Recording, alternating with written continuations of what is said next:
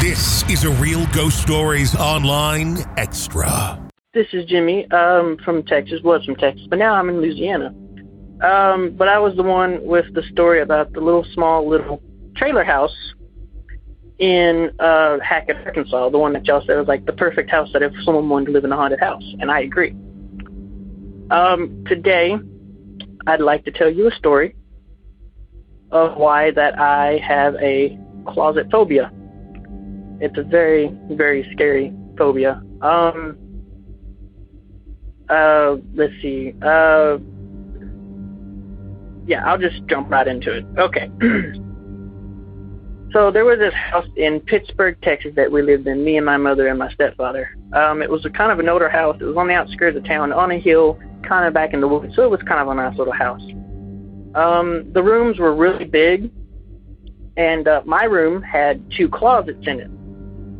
And uh, from from being very little, I've always known that I was sensitive. The family it just runs in the family, so I knew I, I felt something when we first moved in the house. But you know, as being a little kid, you can't really discern what is evil, what is not evil, and that kind of thing. Um, so my bed was set up to where it's against the wall where I can see my door, and the door leads out into the hallway, which you pass by the bathroom on one side and my mother and father's room on the other side, and then into the living room, and then off to the living room, off from the living room, is the kitchen. And uh, there's a coffee table in the living room which I, I would sit at and do my homework, and I could see my bedroom door. But I'll explain why I gave that visual. Uh, it started a few nights in, and I was laying in my bed.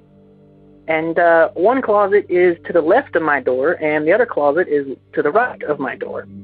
Really weird setup. Never really understood it. Um, so what happens is uh, I'm I'm laying there about to go to sleep when I hear the door open, and it creaks open. It's like an older house, so and I hear footsteps. So I look up thinking, you know, my mom's coming in or something or do something, and I see that the right closet door is open. And the footsteps start moving, and then the door closes. And the footsteps continue across the room to the other closet. That door opens, and then the footsteps, uh, the footsteps disappear, and then that door closes.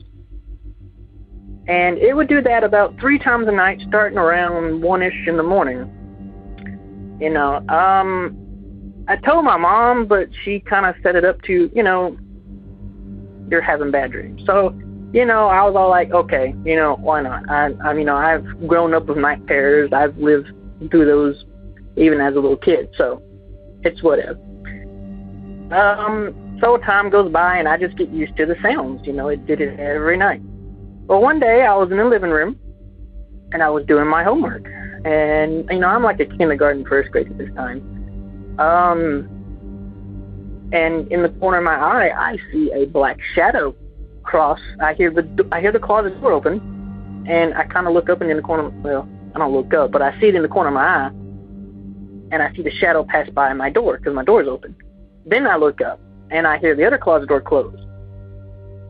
And so I was so I called to my mom I was like, Mom, did you hear that? And she's all like, Yeah, what, what was that? I was all like, That was the door to my closet opening and closing and going to the other one and opening and closing. And I saw a shadow figure. So she freaks out.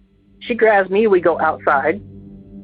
And um, she goes around the house frantically checking windows, doors, making sure nothing's broken, you know, for burglaries and such. And then she calls the owner of the house. And the owner of the house comes and he looks around the house. There's nothing really there. So she sends in and she goes, she talks with the owner for a little bit and comes back in.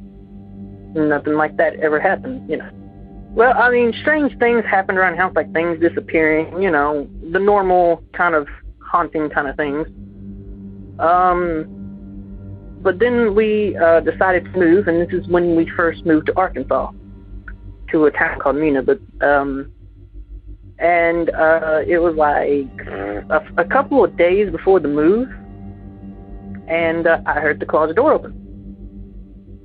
You know, I'm thinking, oh, well, here we go again.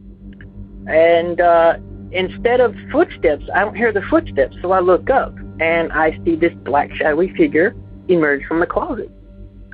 and it just kind of starts to instead of being like a shape of a person it goes into like a mist and it flows above my bed and it's sitting there holding me down.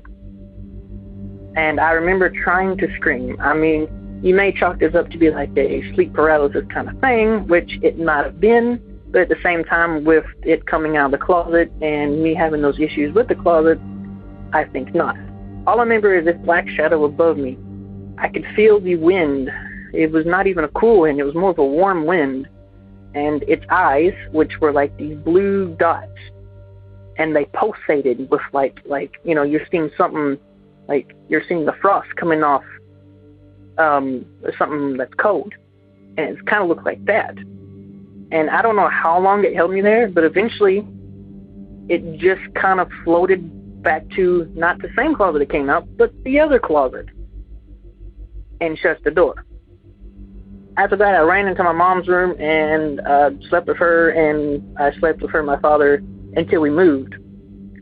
Well, um, I actually didn't tell my mom exactly what happened until you know about a few years later, until about a few years ago. Sorry, um, I'm 23 now, so um, and she's like, "Oh my God, you know, I didn't know that would happen." And then you know she calls back. I mean, then she tells me, she goes, Well, that day you saw the figure. She says, When I sent you back in, um, the uh, owner of the house tried to make a move on me, and it was very forceful. And I looked into his eyes, and his eyes had very, very mischievous intent. She said, I was scared for my life. So I ran inside, and you know, and I kind of remember that she she didn't just walk in; she kind of ran inside, closed the door, and locked it. I thought, you know, I didn't think nothing of it. I was a little kid. And she goes, so I went and called your dad, and you know, and that's why we moved mainly is because of that. And she told me, she said, you know, he lived in this house before we did, and you know, only God knows what he did inside that house before we moved in.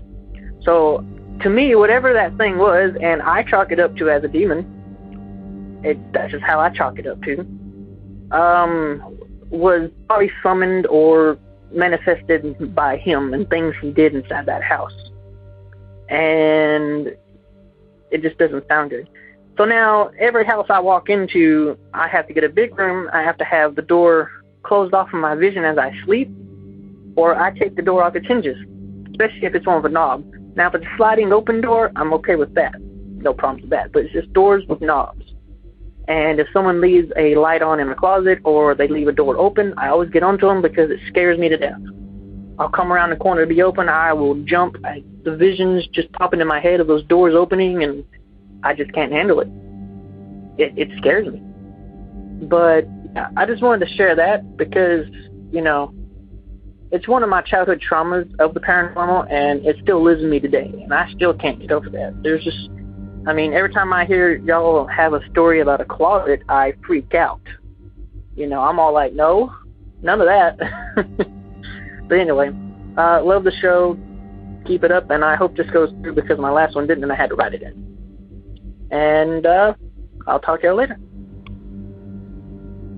If you want more real ghost stories and access to the world's largest audio archive of ghost stories, become an extra podcast person, an EPP. Sign up now at ghostpodcast.com or patreon.com slash real ghost stories.